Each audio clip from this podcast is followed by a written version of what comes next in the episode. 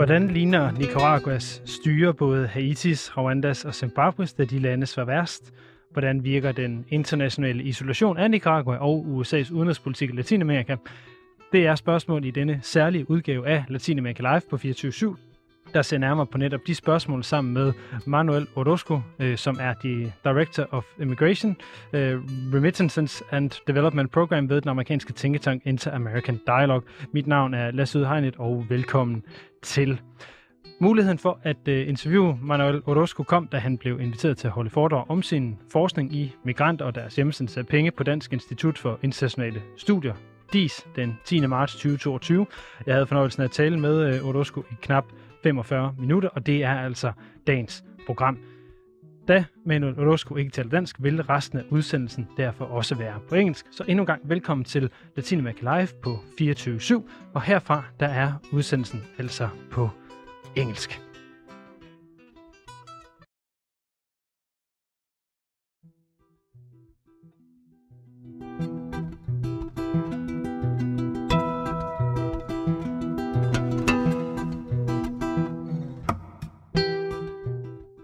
How does the Nicaraguan regime looks like those of Haiti, Rwanda and Zimbabwe when they were at their worst? How is the international isolation of Nicaragua working, and what is the effect of the foreign policy of the United States in Latin America? This special episode of Latin America Live at the Danish radio 24/7 dives into these questions with special guest Manuel Orozco, who is the Director of Migration, Remittances and Development Program at the Inter-American Dialogue Organization. My name is Lasse Yde Hegnet. What you will hear today is an interview conducted on March 10, the 2022, when Danish Institute of International Studies held a seminar where Manuel Orozco was special guest talking about migrants and remittances in the United States. Before we start this interview, I would like to stress how the Nicaraguan regime itself feels about Orozco. And just 2 weeks prior to his visit in Copenhagen, something peculiar had happened in Nicaragua, because on the 24th of February, Nicaraguan judges convicted 7 opposition leaders, including former high-level Sandinistas and 3 former presidential contenders, of conspiracy to undermine national integrity. A spokesman for the Civic Alliance opposition coalition said that the 7 included Felix Maradiaga, Juan Sebastian Chamorro, and the Central American country's former ambassador to the United States, Arturo Cruz Sequeira. All 3 had been planning to run in the November 7 presidential elections before the government of President Daniel Ortega arrested them and around 40 other opponents. Most of those convicted so far by Nicaraguan judges have been sentenced to 13 years in prison. And what is specifically peculiar about what happened in February is that prosecutors claimed that the 7 who were convicted at that time had attempted to conspire against Ortega's government by participating in a WhatsApp chat with the US-based political analyst Manuel Orozco. And as I stated, I had the pleasure of interviewing Manuel Orozco after his talk at the Danish Institute for International Studies, and that is what you will hear from now. And then a second welcome for this episode. I hope you will enjoy it.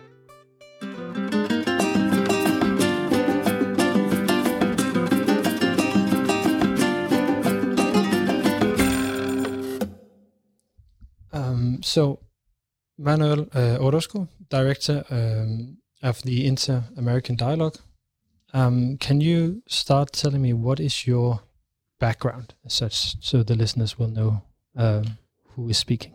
I'm a political scientist by training. Have been working on issues relating to political stability and governance and democracy since 1995. But a lot of my work also took me in the direction to look into the intersection between migration and development. And so since 1999, I've been working on the issue of family remittances and the intersection with financial inclusion and development. And your current position, what does that mean to be director of the Inter-American Dialogue? It means I have to raise money to keep my paycheck. Fair enough. And basically, it means that I develop a policy agenda with a focus on three segments: research, policy recommendations, and outreach with the diaspora. And the agenda focuses predominantly on family remittances and development, diasporas and development, and also looking at the determinants of international migration. Those are the three main angles that I take on. And more recently, in looking at determinants, I have focused on state fragility and how fragility has actually been a key factor affecting international migration. And do you have an area of special interest or expertise as such? Well, my area of interest is remittances in the broadest sense. I have theorized the way in which the flow of money from one family to another have an impact at the micro level at the household, but also an impact on the financial sector, industry, and an impact in the macroeconomy. So I developed not only the theories, but also the methodologies to improve the measurements and attach it to economic policy and competitiveness in several countries. And so I looked into the role of technologies, for example, the tools relating to financial inclusion, among other things. So that's my area of interest. And what we're going to talk about today is more specifically Nicaragua and what Nicaragua can tell us about. I wouldn't necessarily call it a new world order, but what it can tell us about how the world is looking at the moment. Mm-hmm. You have yourself Nicaraguan background, isn't that right? Yes, I was born in Nicaragua, but a product of the Cold War. Yeah, and you have been raised and lived in the United States for.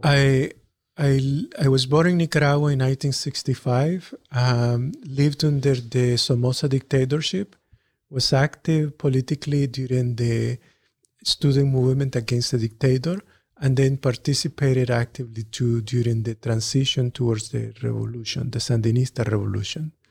Then I became one of the dissident groups within the Sandinista regime that eventually had to leave the country in 1983 because of political reasons related to threats by the state security.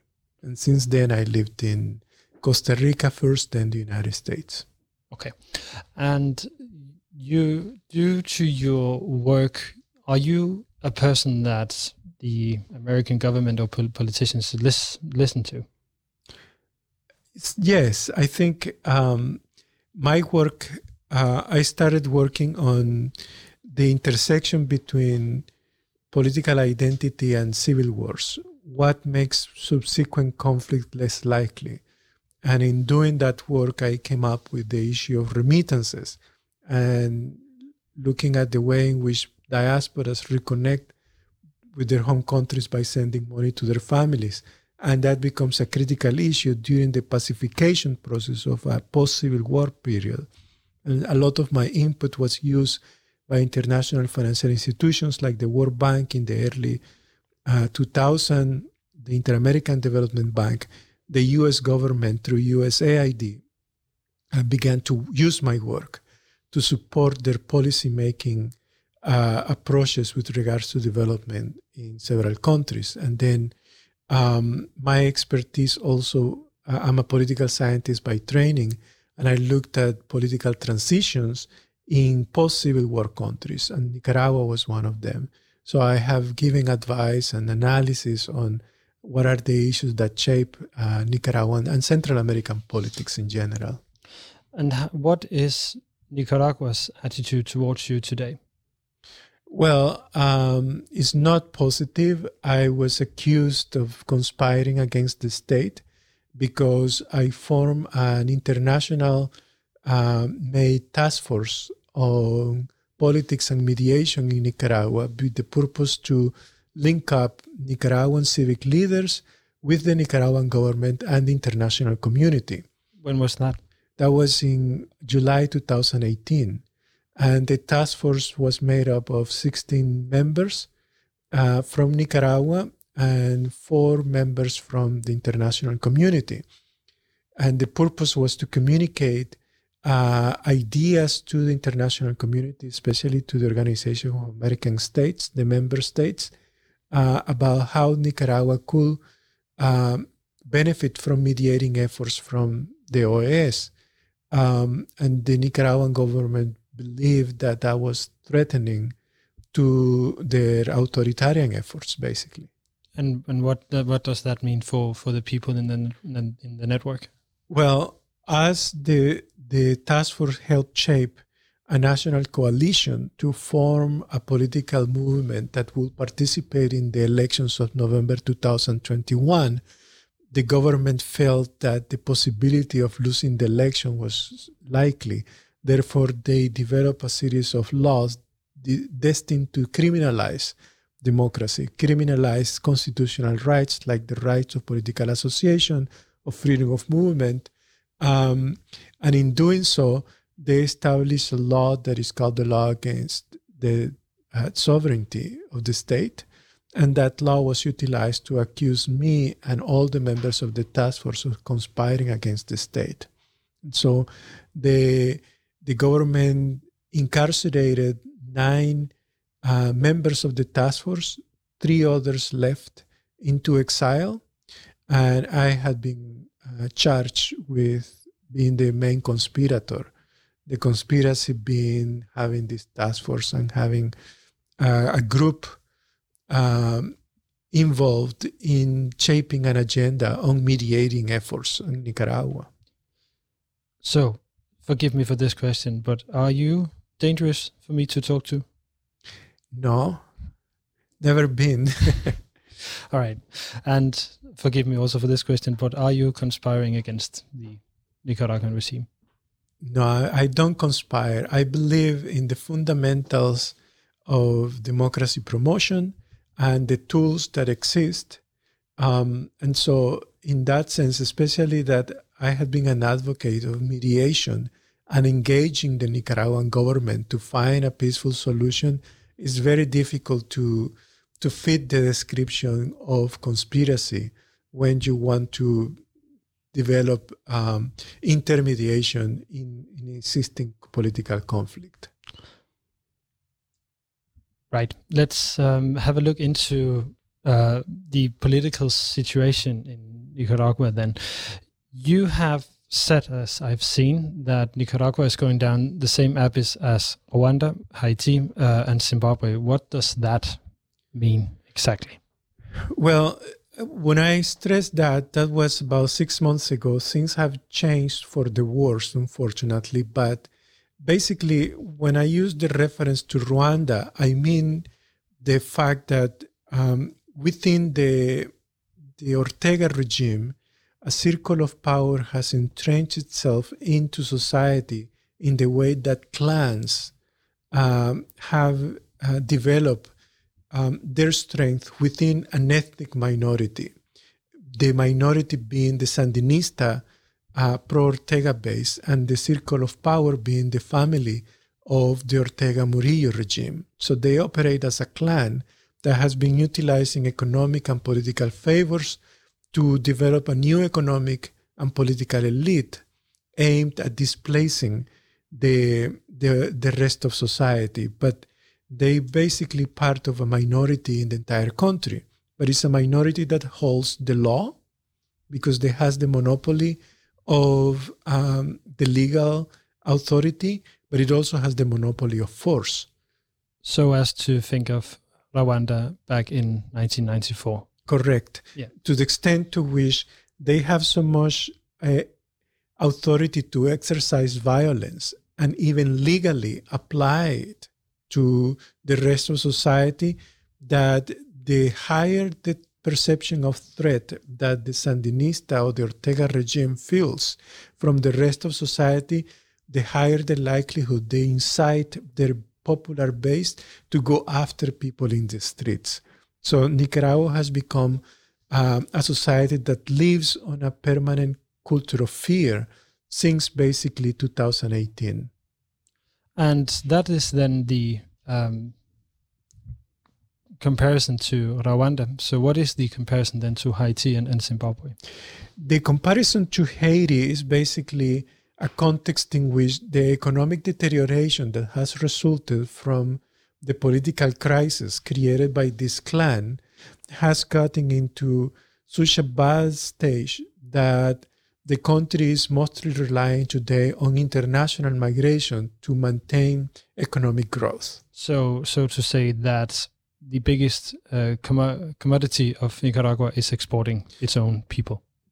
Exporting its own people in a paradoxic sense of the word, so far that people are escaping for political reasons, and as they leave their home country, they need to take care of their families while they are abroad, just as is happening in Haiti, as the state has been unable to function properly and provide the primary services to its society. Haitians have had to live and sustain their economy from abroad.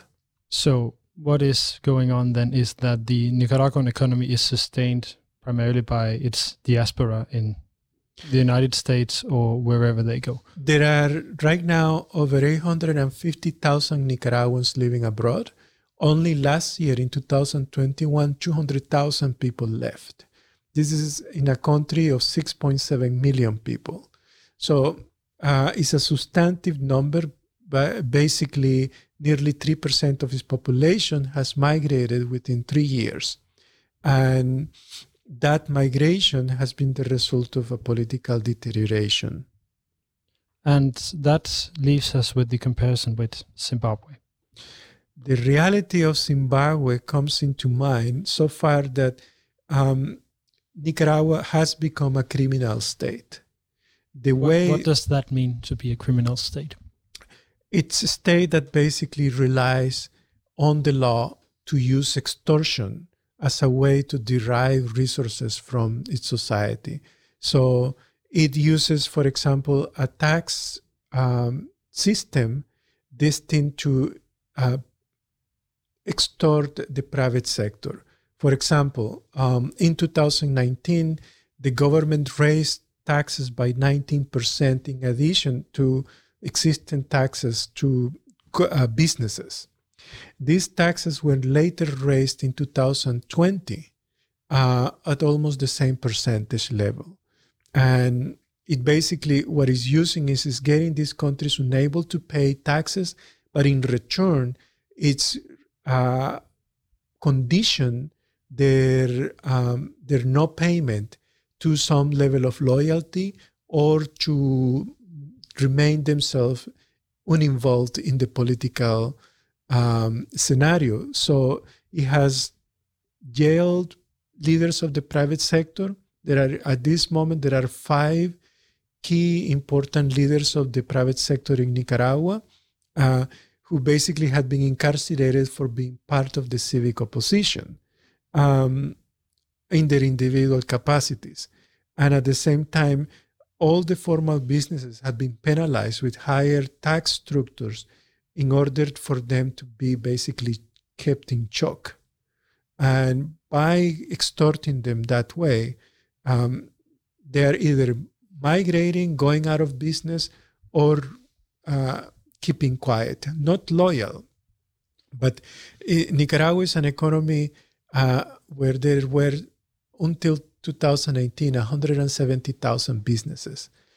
Between 2018 and 2021, at least 40,000 businesses went broke. So is that 1/4 of the... That is over 20% of the business sector went bankrupt in this economy. They were unable to pay their loans. They were unable to pay taxes. And so they had to go into the informal economy or migrated. To give you an example of this is the fact that more than 10% of the people who migrated, that's 20,000 people, are people who were in the private sector with a formal education. But relative to the country's labor force, 20,000 people, is more than 10% of the formally educated labor force in the country. So just to make sure that everybody is following us now, when we speak about the formal labor force, what characterize the formal labor force? It's characterized as those who work in commerce, providing resources in import of consumer goods, exporters in the exporting businesses in agricultural exports, coffee, for example, bananas, and the textile sector, the textile manufacturing firms that export predominantly to the United States. So, which leaves us with the informal part, which is selling stuff from day to day based on what people are able to find to sell, more or less. Correct. Nicaragua basically has over 2 million people in the labor force working in the informal economy. That is, they work for unipersonal businesses that do not generate more than 2 minimum wages in revenue. And so they don't create enough wealth because out of that revenue, your actual net income is less than one minimum wage. And that comes to be $150 a month. And in the context of the pandemic and the economic crisis that came out of the political clashes, this sector of the informal economy is just struggling to make ends meet. So they are being choked just as much as those in the formal economy.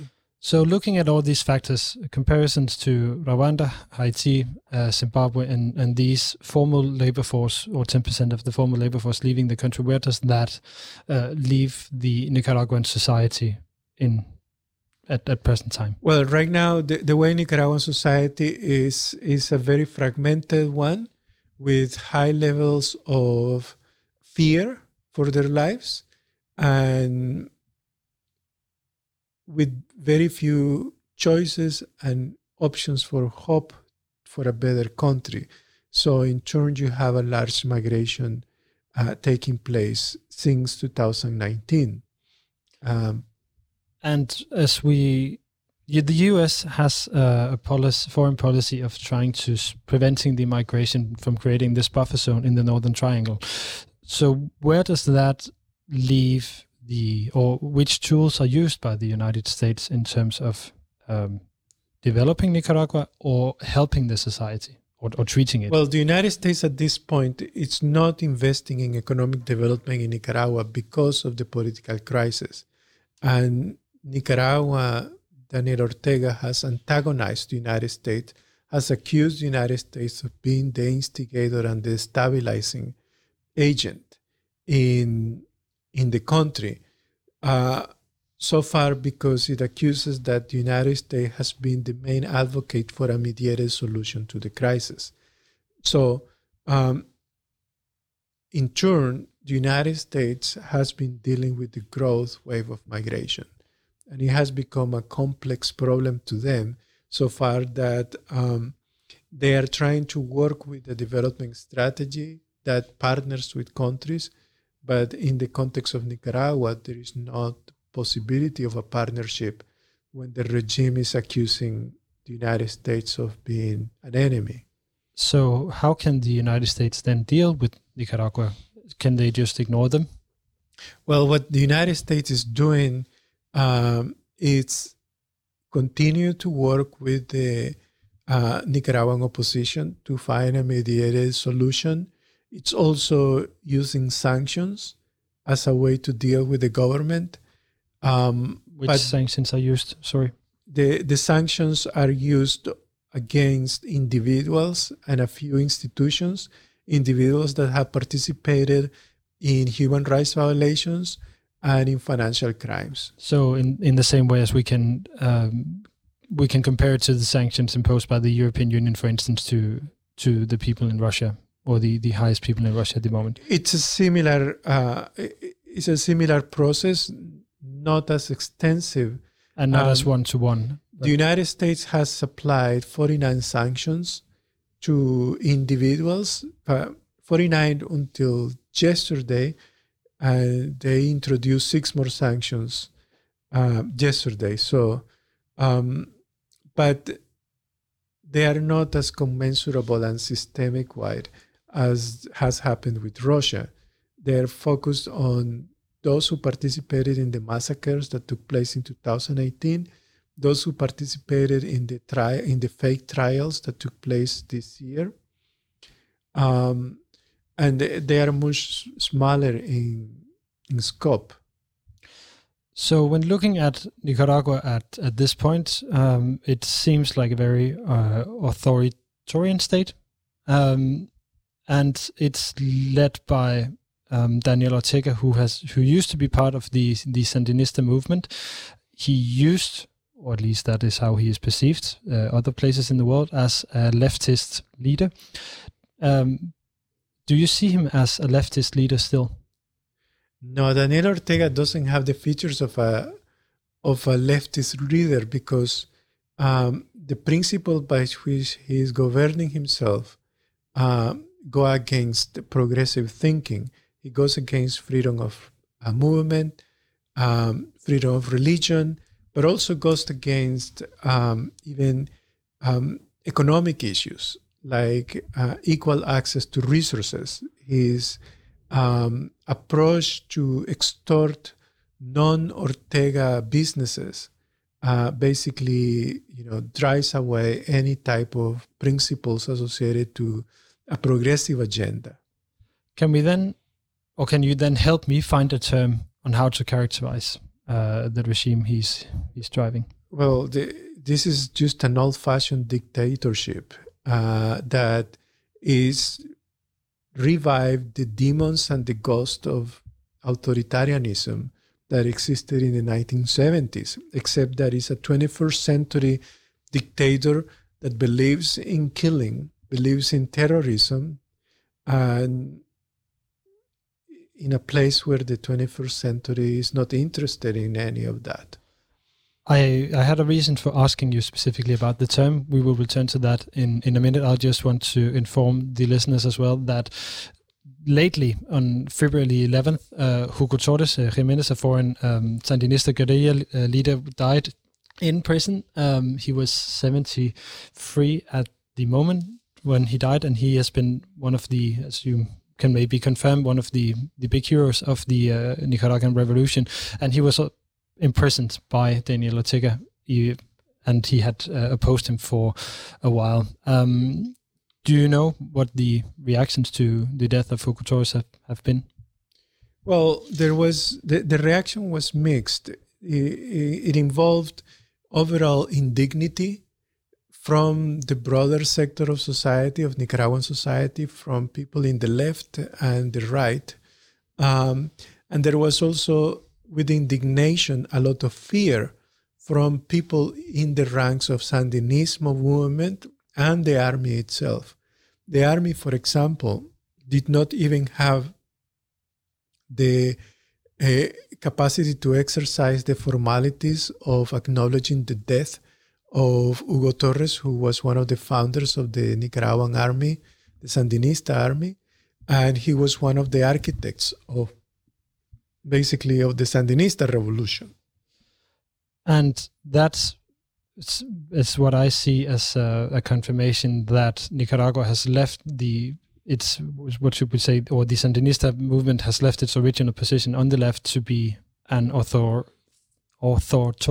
It's apparently a difficult word. I think the Ortega regime abandoned its progressive agenda since Ortega returned to power, which was in 2007. Yeah. He arrived at a position where his interest was to consolidate the wealth and the political capital of his family, his children and his wife.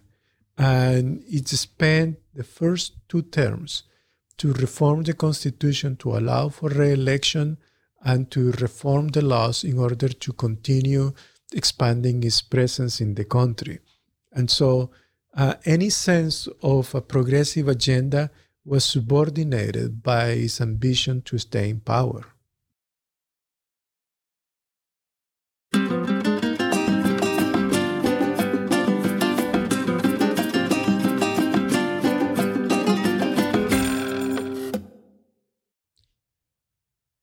Then going to the more global aspect of Nicaragua and what Nicaragua can tell us about the current world is that Nicaragua has been more and more internationally isolated because of the development of the regime.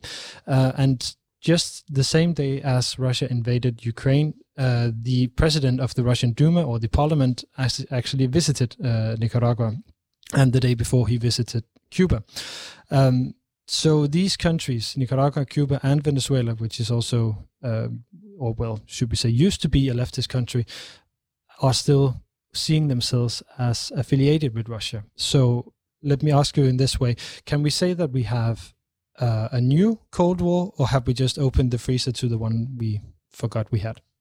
I think we have a dangerous anachronism where the leadership in several countries, Russia, Nicaragua, Cuba, in particular, and North Korea, have refused to abandon the use of force and violence as the means to remain in power. And that is the kind of act that has been abhorred by global society, and is the main headache, to use a simple word, that most people are dealing with today, because a dictator like Daniel Ortega is prepared to kill and to exercise extreme violence as long as he can stay in power. And it's no different from Putin or the dictator in North Korea. So it's not about an agenda anymore. It's simply a mentality that didn't evolve, didn't mature into what it means to be in the modern society.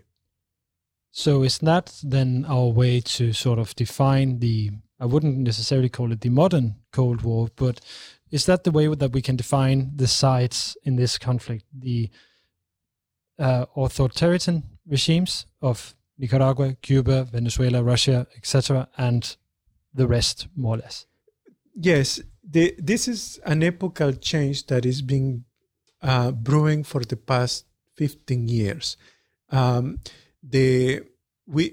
at the tail end of the democratic transitions that started in the 1970s, where the cycle of democratic transition initiated in the southern European states, then in South America, then Central America, then the Caucasus and the former Soviet Union countries, then in several African countries, and then Indonesia, etc. With that transition, the physical life of many of the leaders of that transition has come to an end too, and power vacuums have emerged. And in most societies, those vacuums have been filled by new democratizing forces. But in countries like Nicaragua, it has been retaken by basically these dangerous anachronists like Daniel Ortega. So how is what is the Russian-Nicaraguan connection now? Well, the connection is that they want to resort to the Cold War tactics in order to retain themselves in power. Which is the idea of using force.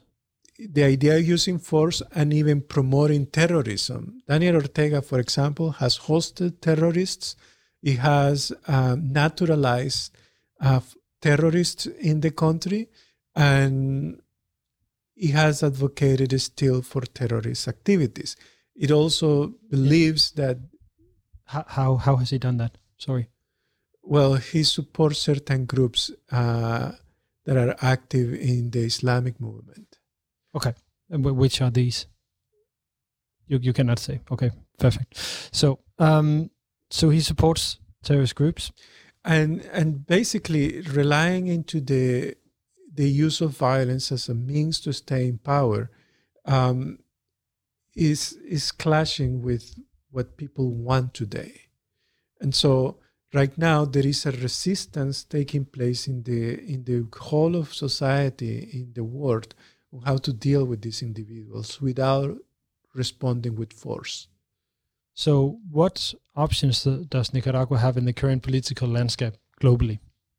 Well, the options for a democratic transition in Nicaragua continue to be to have diplomatic pressure, a unified political front, but also to not exhaust mediating efforts. That is, it doesn't serve any purpose to the public good in Nicaragua to demonize Ortega, even if this person is not does not believe in democracy. That sounds very paradoxical. It is a paradox, and that's the challenge that people are having right now. How can you bring someone to the table in the current context? But it happened during the Cold War. And one of the efforts that were made was to rehumanize the enemy. It's a dangerous line to take, but for the sake of the greater good, you need to bring Ortega into the table and create some incentives for him to allow for political reforms in the country. Because it is, the reality is that is what Ortega is doing, and the type of dictators like him is self-destructive. But in that self-destructive behavior, you can destroy your entire society. And it's what Russia is doing right now. Putin is doing to Russia. It also what you say sounds also as the way that the United States shaped its foreign policy towards Cuba during the Obama administration, that you tried to do something, creating political change and economical change in Cuba by, well, demonizing the political leadership of Cuba. Yes, it was an incomplete approach.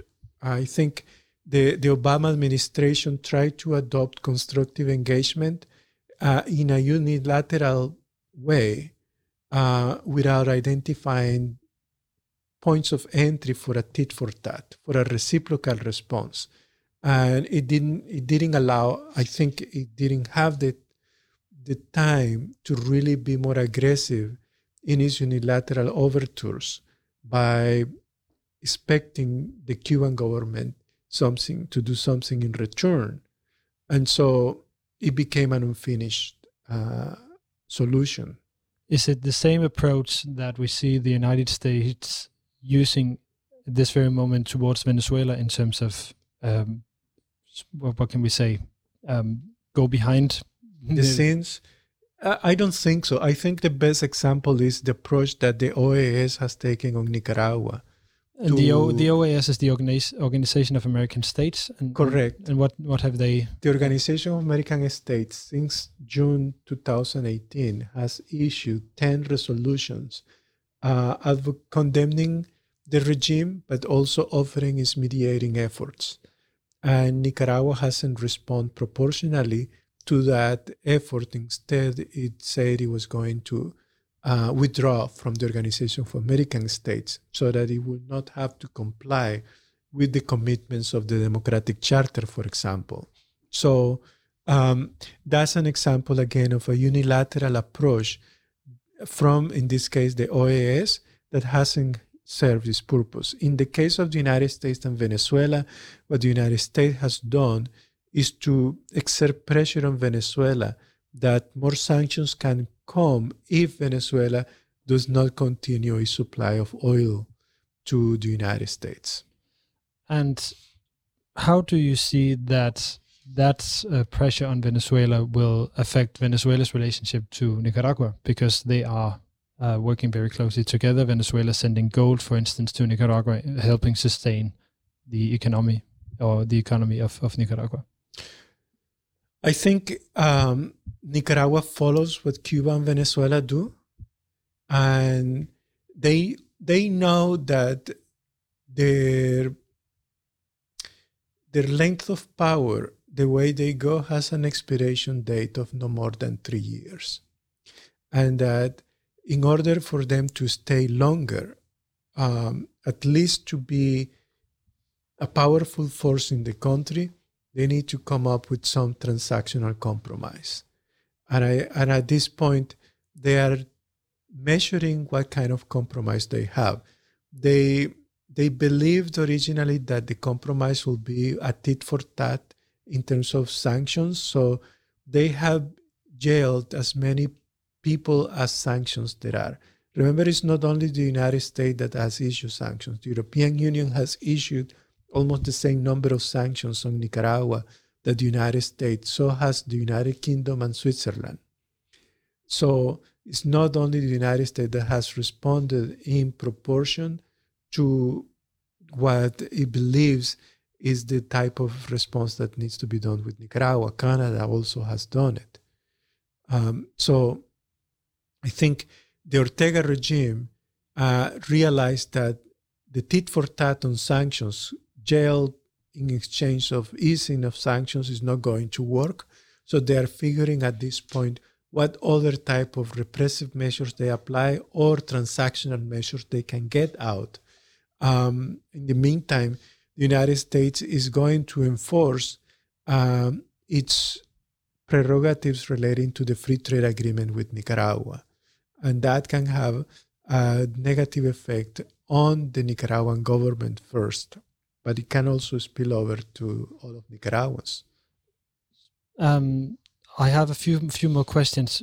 The first one is that when the war if the war in Ukraine goes on and the sanctions will be harder on Russia, or and the Russian economy will suffer, what will then happen to Nicaragua and Cuba, for instance?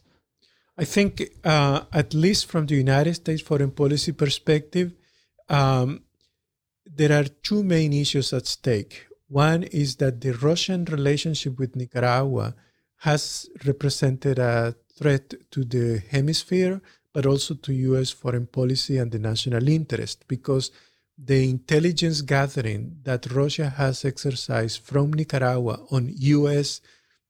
Strategic assets has been detrimental to the national interest of the United States.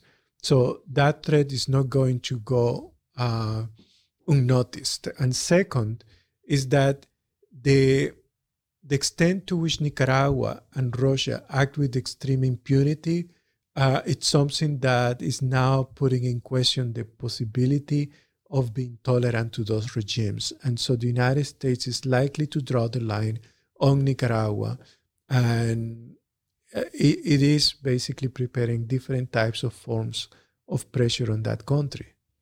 And how should we then see the abstention from voting against or condemning the Russian invasion of Ukraine in the UN Assembly?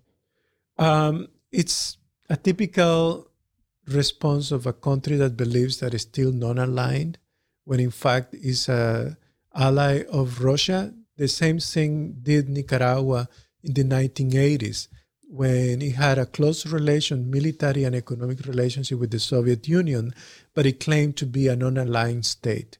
So with regards to foreign intervention, Nicaragua will abstain the same way that India did and Cuba did, but in reality, they are pawns of Russia. So even though that they abstained from voting, they should still be seen as Russian allies. Nicaragua, Daniel Ortega believes strongly in a formidable relationship and alliance with Russia. It established the relationship the moment it arrived into the country. It recognized paria states like Ossetia, and it continued engaging in a military buildup from foreign sales of Russian equipment into Nicaragua. It also allowed for an intelligence base to operate in the country. And more recently, it legitimated the invasion of Russia into Ukraine. So, whether it abstained or not, it becomes mute when, in fact, Ortega said that it was a legitimate intervention. So, in that sense, they just pretend that they don't have responsibility from abstaining. They pretend to be non-aligned, but aligned at the same time. So, just for ending this very interesting interview, then I would like to ask you, if we, from a European point of view, then look at Latin America, how can we then draw the line between the countries who are in favor of Russia and those who are not? Well, I think the majority of countries in the Americas are very critical of the Russian intervention in Ukraine. There are basically one country that doesn't know, nobody knows why she voted to abstain, and that's El Salvador. And El Salvador basically chose to abstain because it doesn't have right now a very good relationship with the United States. And that's President Bukele, who himself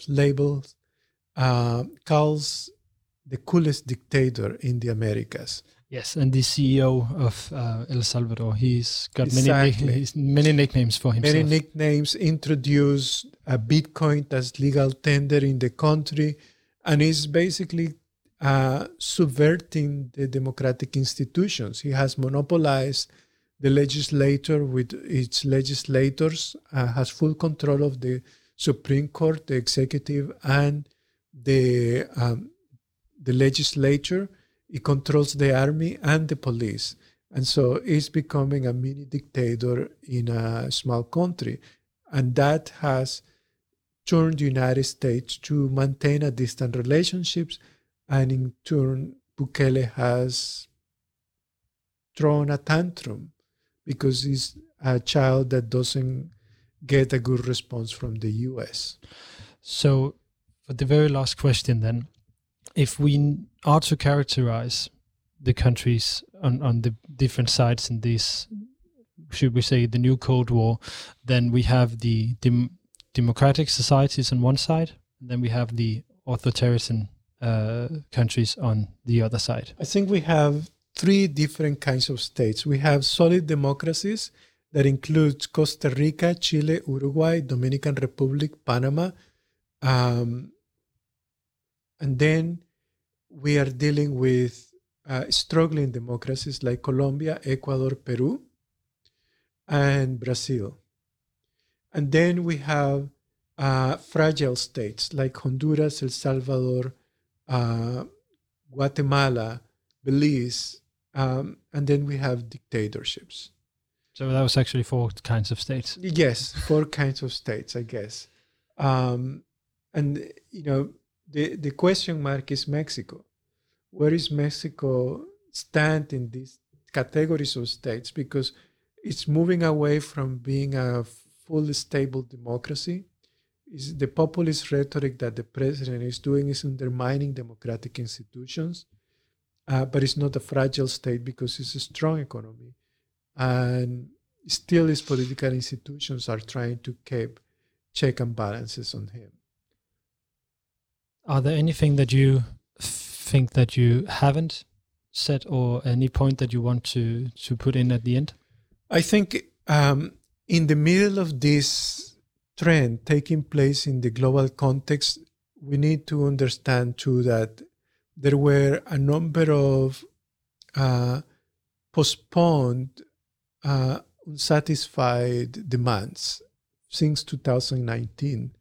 And this year, you may see a rise in protests in several countries.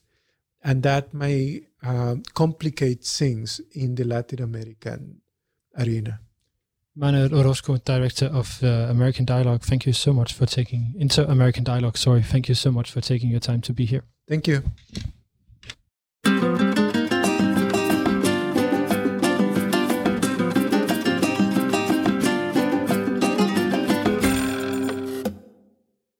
That was the interview with Manuel Orozco.